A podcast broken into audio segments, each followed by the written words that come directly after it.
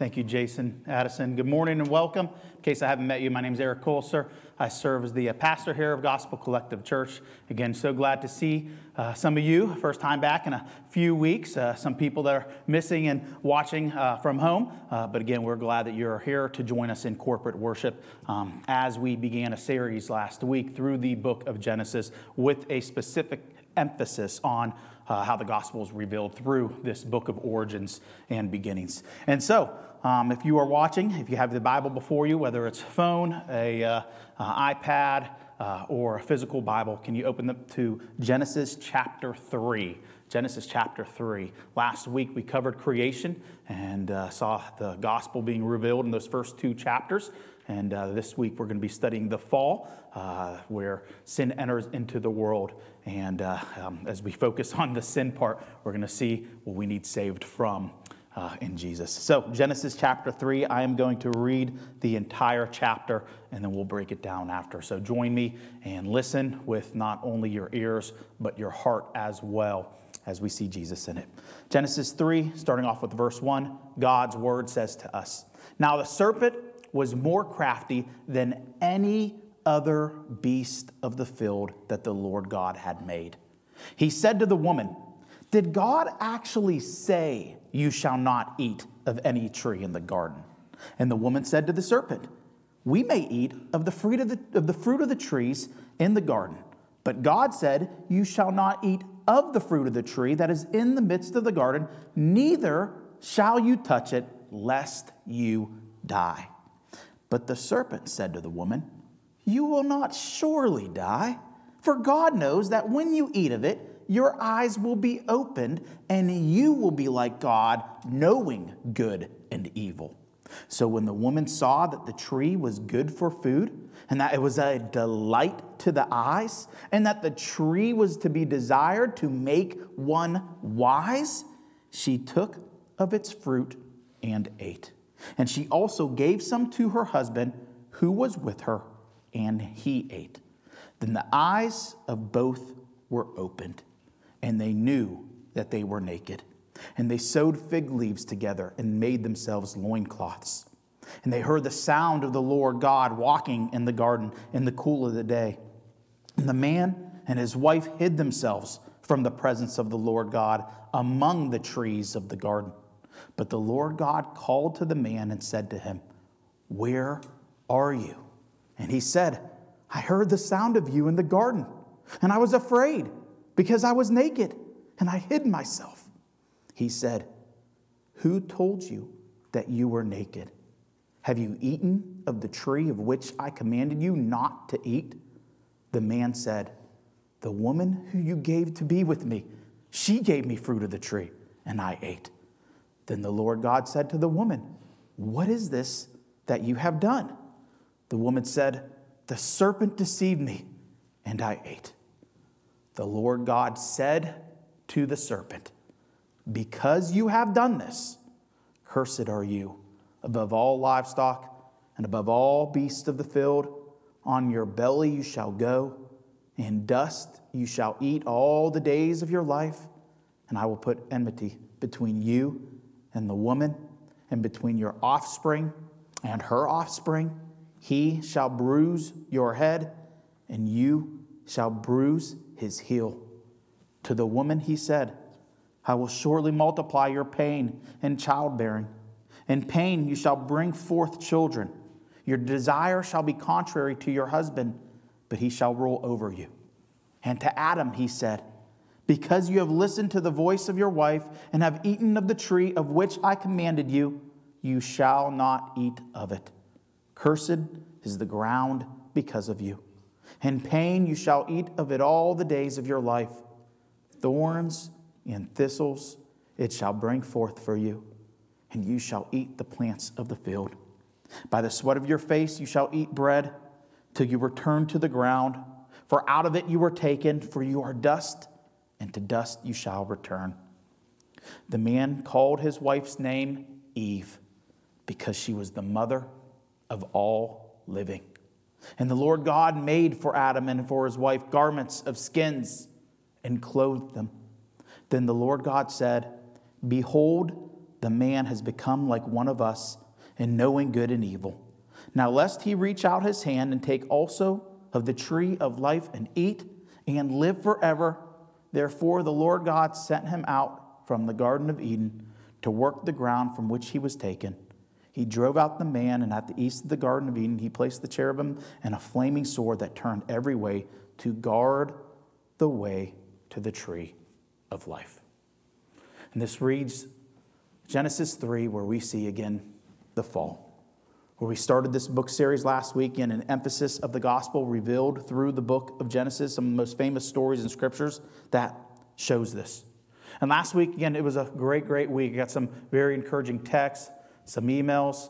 I think God was doing a work even before the sermon as uh, one of our uh, uh, church staff uh, approached me. It happened to be during the song talking about all creation that God has used or created. And uh, he came up to me saying that uh, uh, he was saving a baby bird, okay? So I think even before the, the sermon on creation, our staff had to have a little bit of a burden on their heart for what God created. In fact, I heard a little bit later, he even went up to a college student and said, uh, and fist bumped him and said, dude, I just saved the cardinal, okay? Can you imagine like fist bump just like that while singing all the creatures of our God and King?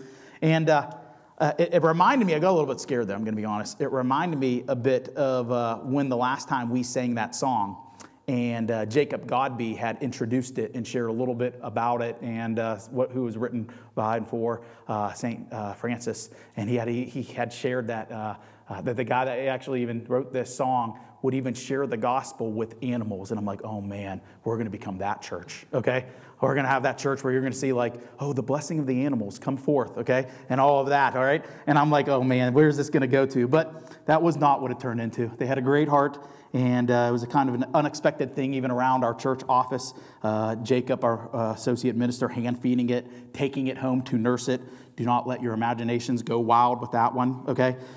More support, encouragement, and, and comments about that when I posted it on social media than probably anything else. Um, and so I see that you guys have a huge heart for God's creation and animals as well. In fact, someone in our church even emailed something else about the sermon, some encouragement about it.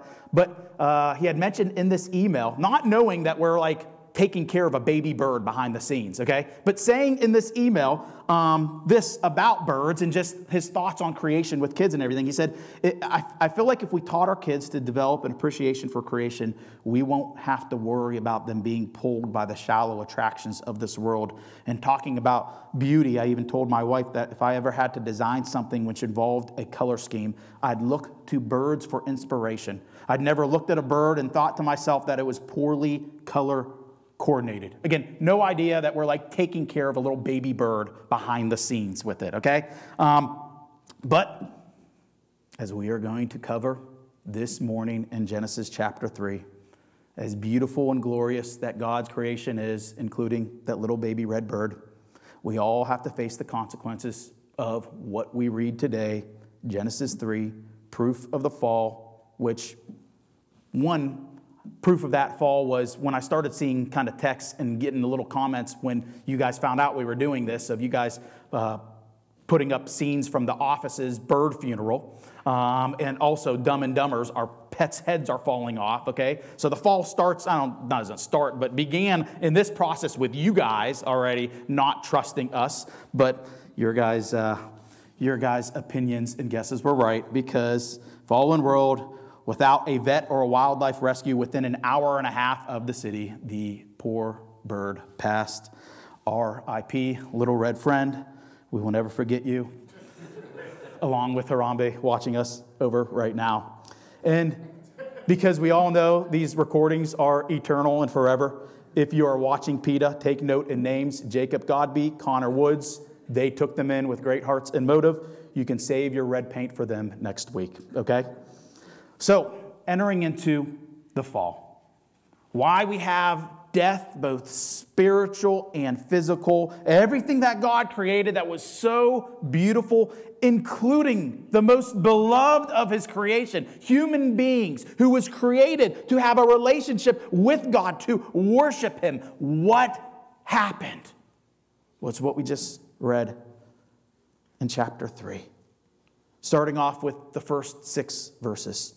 where you saw mankind, Adam and Eve, deceived into sin by Satan. You see, in the very first verse, as it starts off saying how the serpent was more crafty than anything that God had created. This, of course, was because it was the fallen angel Lucifer who wanted to be God and took the form of the snake to deceive Adam and Eve to go down the similar path he did. And he makes them question whether God actually made rules that they were to submit to, if they could actually trust God and what he said, and if there was potentially a better way in that disobedience. And listen, church, that same deceit still happens today, where we are deceived into questioning God, if we could trust him, if these were actual rules that we are to submit to, and if there's a better way in disobedience. Yes, we are born into sin. Yes, we straight up choose it at times. But as described in these first six verses of Genesis one, we are also, or Genesis three, we are also deceived by it, as described here. You also see in the very beginning of Genesis three, judgment from God. That's why in Genesis three three, it says that unless you listen, you follow this rule to not eat of this tree that brings this knowledge, he says you will die. There's not getting, there's, you cannot get around the judgment here, the wrath of God in this. If one is to ignore and deny God's grace, a gift that we don't earn, we don't deserve, but he gives. And if we are to ignore or deny it, there is judgment. Specifically here, it says death that comes. Again, we see this both spiritual and physical. And yes, I know Christians are stereotyped as fire and brimstone, judgmental Christians. And I know that that has been abused at times. But as we see from the very beginning, judgment is consequence. It's true. It's what we are saved from in the gospel, along with guilt and shame that comes from the consequence of sin. There's judgment here from God that we still have received because of sin. We see in verse seven, verses eleven through thirteen, and sixteen through nineteen, that part of the consequences from sin entering into the world is alienation from one another. First, starting off with verse seven, where it says, Adam and Eve's eyes were open. They knew and recognized that they were naked. And they were ashamed as they used the surrounding natural vegetation for their first clothes. I know the crunchy hipsters would be proud of that right now. Verses eleven through thirteen, showing how they started blaming one another, how they started blaming Satan. No responsibility, no repentance as of yet, and this causes great conflict and division between anyone who sinned that was involved, but also, as we see, between us and God. In fact, there is nothing that drives people apart like sinning together. I don't know if you've ever been in a situation, whether it be in a relationship, whether it be a friend group, whether it be marriage, family, work, but there is nothing that drives people apart like sinning together. We see here a disruption of the unity that we saw last week in creation. And you see it extended, verses sixteen through nineteen, with division and conflict with their very own marriage that was, remember, created as one flesh. Ultimate unity. The two becomes one. As we had shared last week, how this is an image of the gospel of Jesus when he takes you into a covenant with Him, and you become one with Him. And that gift that was given, that Jesus affirmed and even quoted, coming from Genesis two, that one flesh in marriage. Now you see division and conflict. And also what was good in the cultural mandate, from work to advancing society to having kids and a family, sin affected it all and caused alienation, alienation in what was fruitful, supposed to be fruitful, and what He proclaimed to be good and very good. And then last of all, we see, going back to verses eight through ten, you see shame before God. They didn't just cover themselves because they, for the first time, knew that they were naked, but then they hid themselves from God. And God says, as they were walking in the cool of the day, calls for them, and they know they've disobeyed Him. They know that something's wrong. And so what did they do? Instead of going to Him, they hid from Him. Shame that led to fear. They knew their sin, and they hid themselves from God because of it. And listen, church, these effects of the fall, everything from being deceived into sin by Satan, although we are born, although we do choose it, but being deceived into it, judgment from God, alienation, disunity, and conflict with one another, and shame before God, those are all the same struggles and specifically sins we deal with today and need the gospel of Jesus for. We're still deceived into sin. We still have judgment, alienation, and shame before God. Although often we have been hardened where we tend to be blind to sin, sometimes relish in it. This is true, but ultimately sin does lead to shame. We cannot get away from whether it be consequences, but also judgment as well. That's why all, almost all famous literary stories reveal this. And church, listen, I, I was even revo- uh, I was even reminded of this myself this week. And in the middle of the night when, when praying to the Lord, praying after a coffee visit with a couple, where they had shared with me um, in that coffee visit that uh, they had visited our church several times. And they had shared with me that since they had moved here, since the summer, they had visited twelve other churches. And as they shared that after visiting twelve other churches and here several times, um, they felt God was leading them to here, but then shared with some of the reasons why they felt like God was leading us here. And I hear it at the time. I'm like, okay, that's awesome. That's great. And answering some questions. But then later on that night when I started praying for them, by God's grace, I wasn't blind to this. I started recognizing deep pride in my heart. Talking to the Lord originally, and then talking to myself in the middle of this prayer saying, yeah, those were some slight changes that we did as a church that they specifically said that they liked us for. Wow, twelve churches, and we were the best out of all of them? And I started talking to myself like, we're a pretty dang good church. Yeah, and I started talking, like not even to God, to myself, where all of a sudden I recognized this. Is that, oh my goodness, look at this pride. I'm so sinful still. Deceived into something that would be good. Yes, amen. Yes, we can help you join community, point you to Jesus. But all of a sudden, I recognize sinful pride as a pastor creeping into my heart.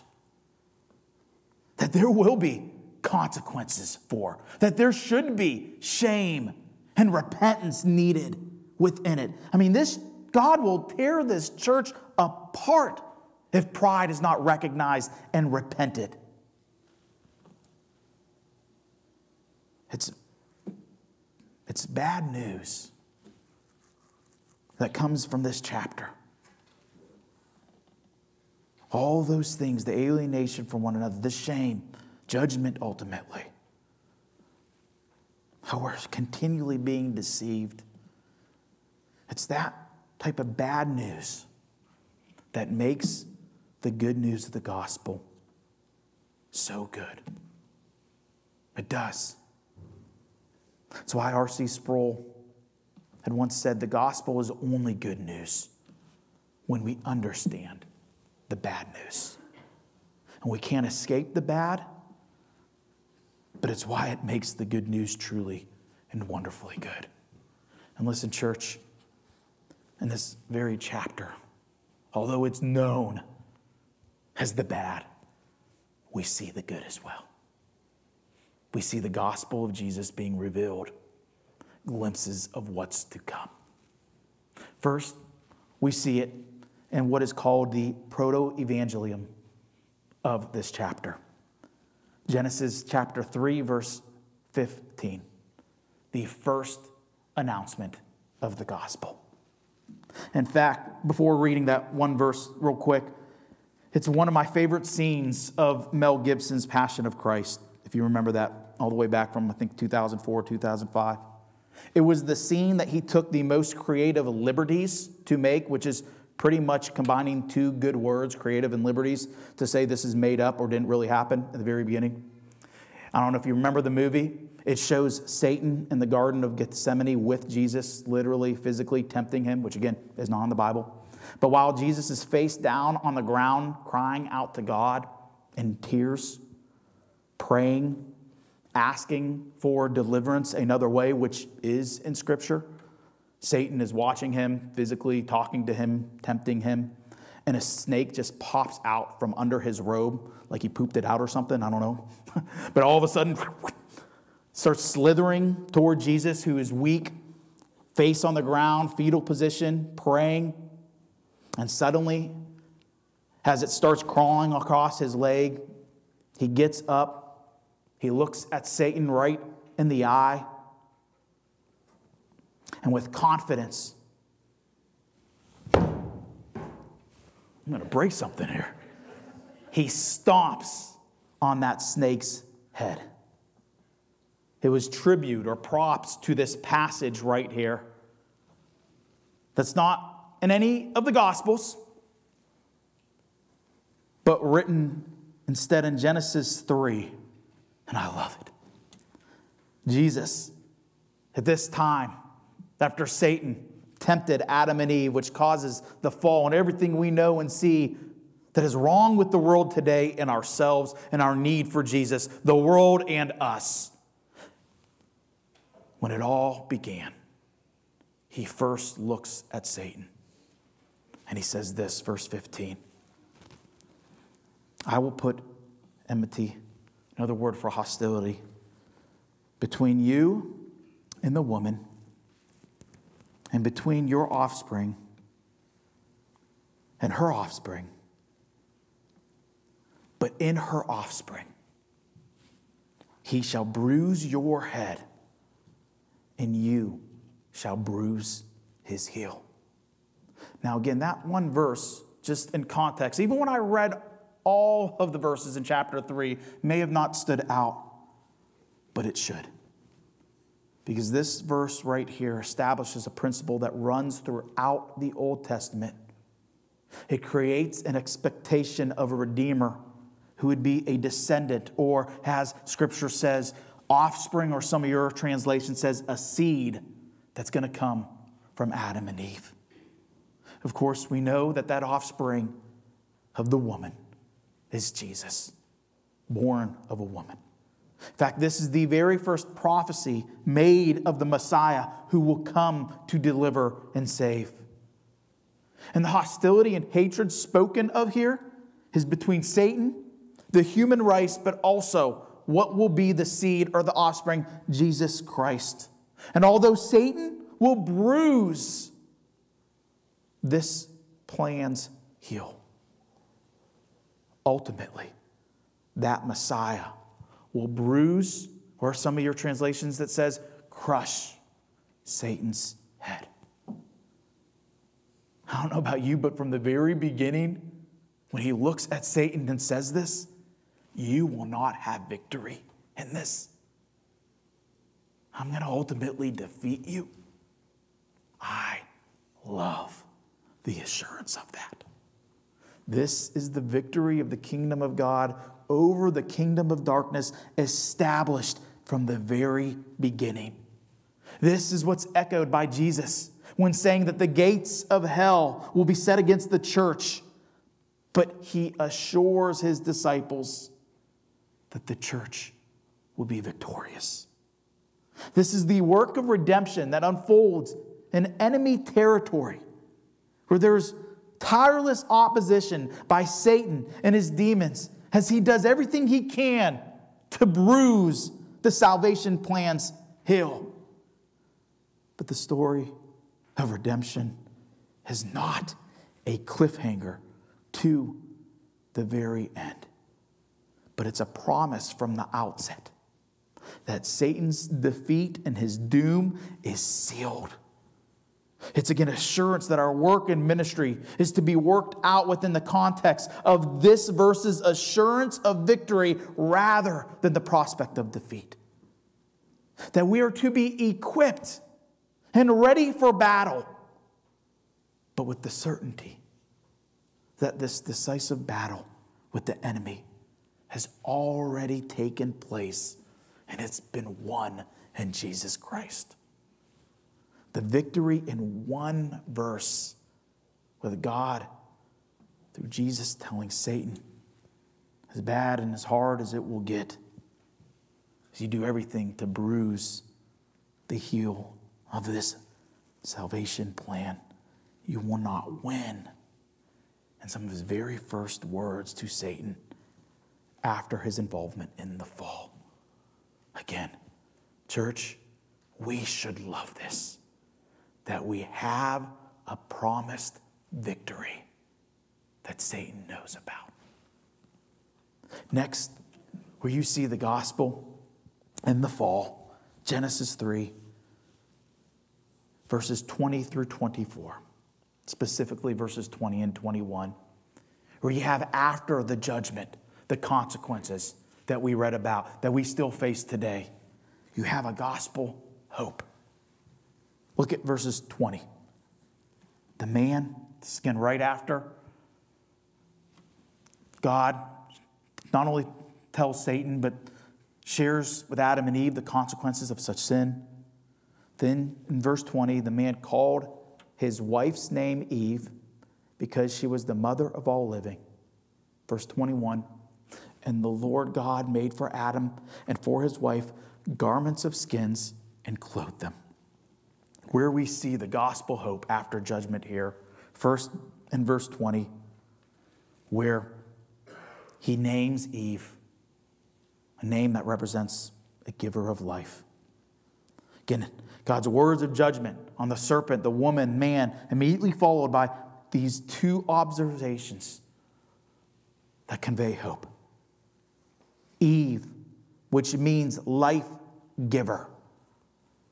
As mentioned last week, Adam's name means man or son of the red earth.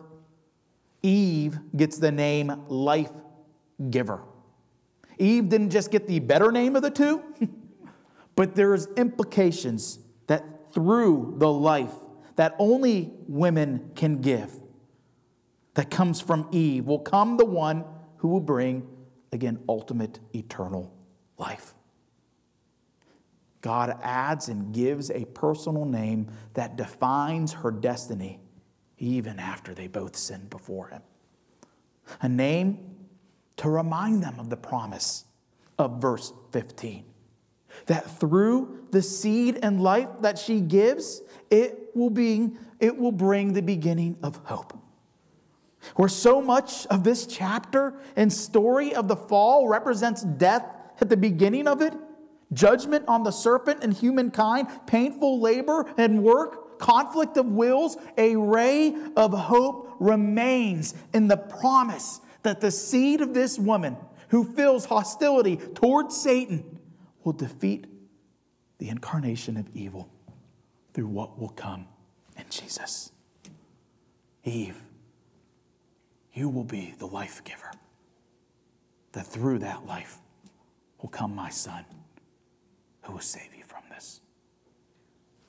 Second, we see in verse twenty-one And the Lord God made for Adam and for his wife garments of skins and clothed them.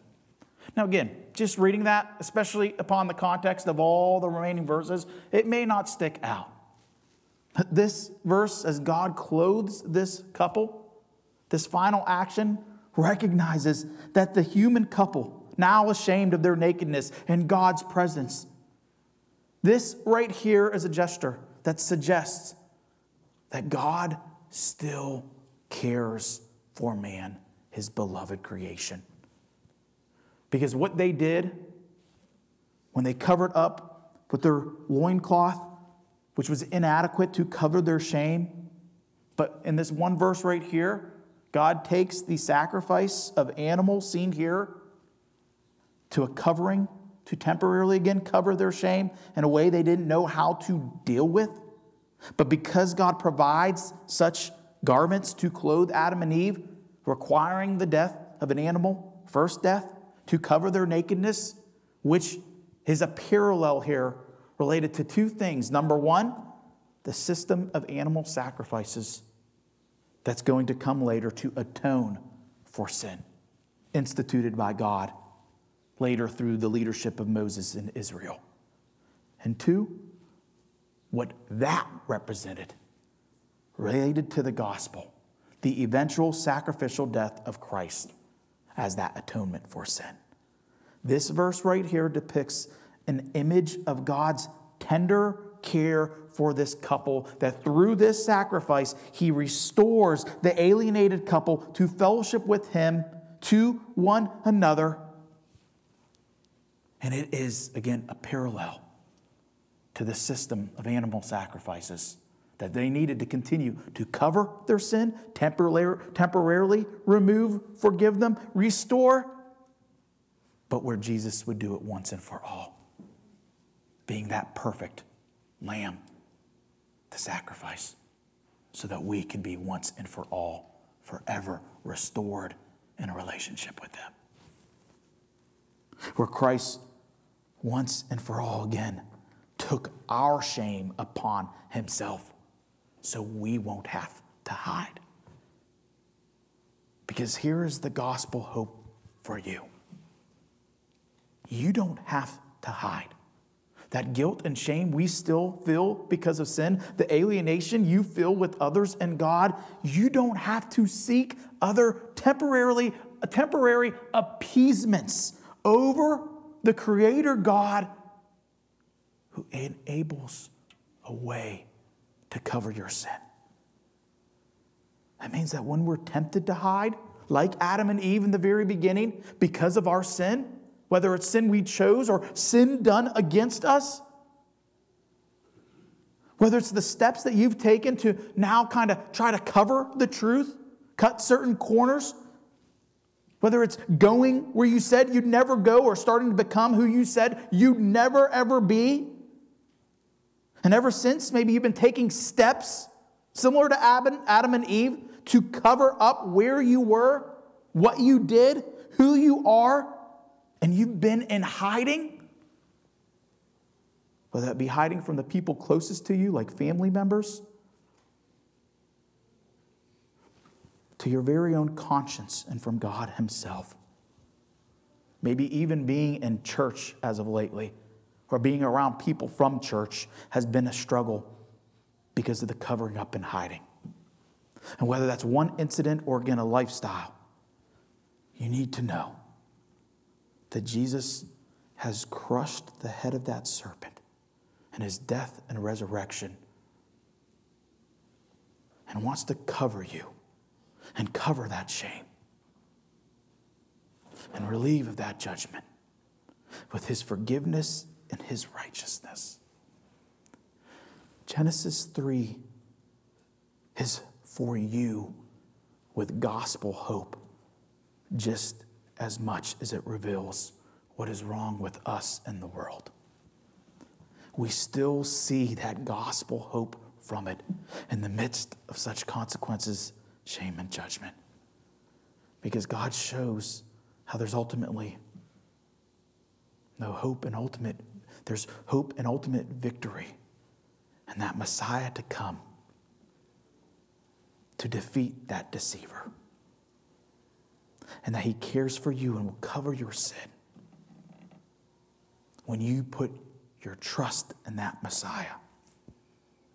And what he did on that cross, that sacrifice, and the power he gives with the same power that rose him from the grave, defeating sin, Satan, death. And when offering it to you out of grace, and you say, I turn from my sin, and I have saving faith in you. Cover me, forgive me, restore that right relationship with me. And listen, some of you may need that right now. Let him care, cover, and bring you back to him. Will you bow your heads and close your eyes?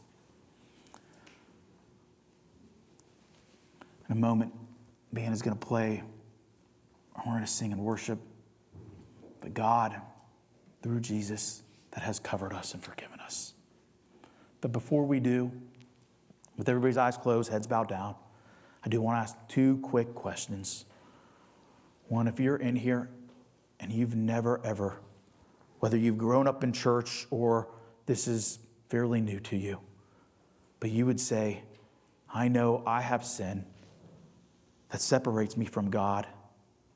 And again, whether I've grown up in church or not, I know I've never truly asked and received him to come into my life and to save me, to cover me. And as you shared, as Adam and Eve was an example of, and it still is the result of today, I still have this sin that I'm trying to hide from others and God. And I need Jesus to forgive and cover me, and I know he cares for me. And if that's you and you've never done that, and you'd say, I know the only way to have that right relationship with him that was created for is by turning from my sin, repenting of it, knowing and trusting that Jesus took it upon himself to suffer those consequences by taking that sin upon himself on that cross, that he rose from the grave, only what God, Jesus, can do, defeating sin, Satan, and death. And he's offering to me right now that new life and forgiveness. And I want to receive that. With everybody's eyes closed, heads bowed down, if you've never done that, but you know out of God's love and care for you, he's offering that to you and you want to receive that right now, will you just lift up your hand real quick so I can pray for you and give you some steps to be able to ask Jesus in your heart. But that's from home, and you know you need to do this on your own, or get in here. Everybody's eyes closed, heads bowed down, just lift up your hand. You can say, I need to receive Jesus for the very first time. Okay. With everybody's eyes closed and heads bowed down still, if you're in here and you'd say, I know that I am a Christian. I know I've received Christ. I know that he has forever forgiven me and I have that relationship with him. But as we all know, although we are forever with God, he walks with us. He gives us the Holy Spirit that convicts us of certain times, that assures us. But if you're in here as a Christian, that you know you're struggling with certain sin, that you are suffering consequences of what you were reminded of today, that you're trying to cover up, that there is shame, that there is a hiding that's taking place between you and maybe others, family, friends. And again, although we know it can't ever happen with God, we kind of hope with God as well.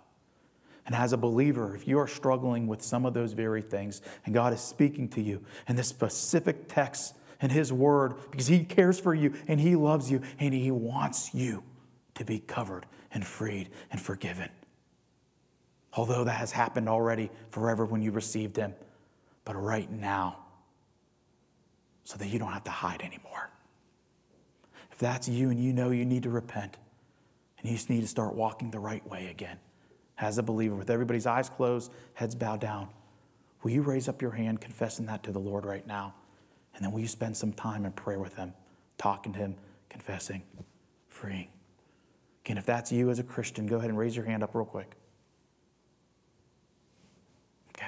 Anybody else?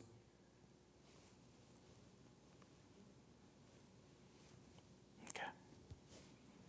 Again, in a moment here, we're going to sing and worship the God that provided Jesus to forgive and cover us. And that should bring great joy and freedom as we sing this truth. But before we do, will you spend time with our Heavenly Father, thanking Him that as we studied the chapter that made everything go wrong, we see glimpses of the gospel hope, the forgiveness, freedom that He gives,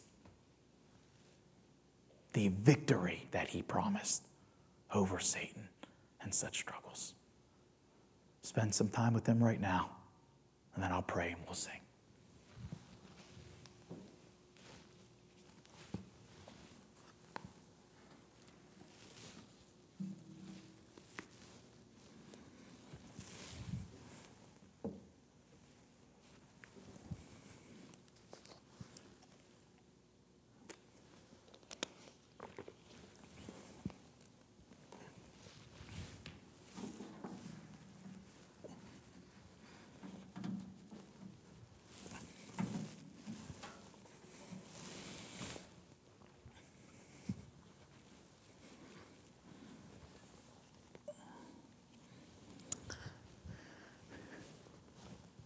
Jesus, thank you so much that in spite of our sin, like Adam and Eve were able to feel,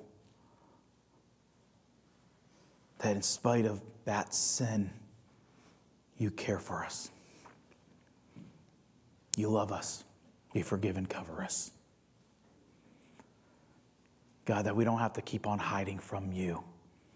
And the alienation, separation, and conflict that we feel because of such sin, it is ultimately answered in the hope of Jesus Christ. And that although our world is not perfect and this church is not perfect and our marriages, our, our families, our, our community and friend groups, even the mission that you have sent us on, that is all affected still by the fall, we have hope and victory unlike anything else in this world can give, to bring peace, unity, forgiveness, and to give life to others.